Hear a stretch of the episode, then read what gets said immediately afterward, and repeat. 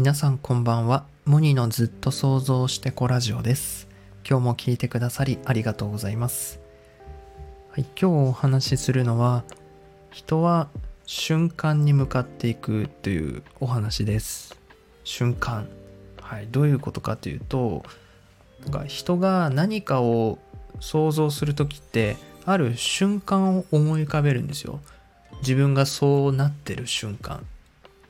でその瞬間を思い浮かべて未来が楽しみになったりとか思い出し笑いをしたりとかまた恐怖を感じたりしています。例えば明日の朝はちょっと散歩してあそこのいつものベンチに座って本を読みたいなっていうようなベンチで本を読んでる瞬間を思い浮かべるとこの夜の時点であ明日の朝楽しみだなって思います。で逆にあこれ今日提出しとかないと来週時間ないかもしれないぞってパニックって途方に暮れてる瞬間を思い浮かべて僕たちは今焦ります。でこのように人はある瞬間でもっと俯瞰で見たらあるシーンとも言えますね。をまず思い浮かべて感情が今動いてで行動をしたりしてるんですね。でそこで今日はこの自分のワクワクする夢とかこのビジョンに向かっていく上でこの瞬間を考える。どんな瞬間が最高かっていうのを思い浮かべるのって大事だよねというそんな話です。でやっぱり夢とかビジョンって言ったらそれはもう自分にとって最高の瞬間でしょうね。自分にとって最高の瞬間だからビジョンと呼ぶんですよね。はい。でそこであなたはどんな瞬間が最高でしょうか、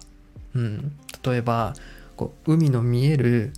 小さなカフェを開業していてでそこでは自分のお気に入りのセレクト雑貨を売り出してて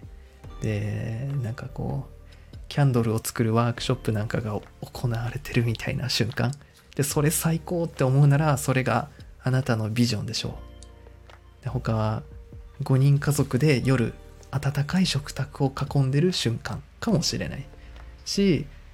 例えばあの自分のライブで自分の作った歌で観客みんながこうぶち上がってなんかマイケル・ジャクソンのライブみたいになんか気絶する人がいるみたいな そんな瞬間でしょうか。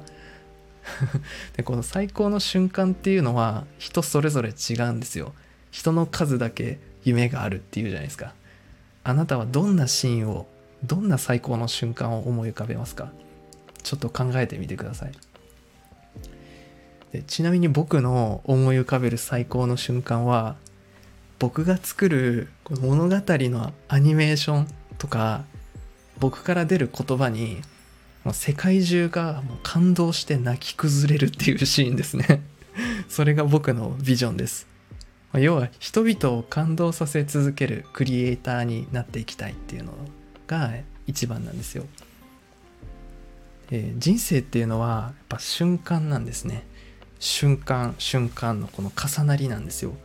で幸せっていうのも瞬間の話なんですよね。今喋ってるこの瞬間が幸せです僕は。うん。嬉しかったことも悲しかったこともその瞬間っていうのは言ったらまああの過ぎていく。過ぎ去っていくもの。